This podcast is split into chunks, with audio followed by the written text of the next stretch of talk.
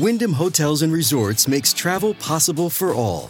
Whether it's the long haulers looking for a great cup of coffee, a roomier rest for the on a whim road trippers, or a place to make summer memories with the whole family. No matter who you are, where you're going, or why, with 24 trusted brands to choose from like La Quinta, Days Inn, and Super 8, your Wyndham is waiting. Get the lowest price at wyndhamhotels.com. Restrictions apply. Visit website for more details. AURN News.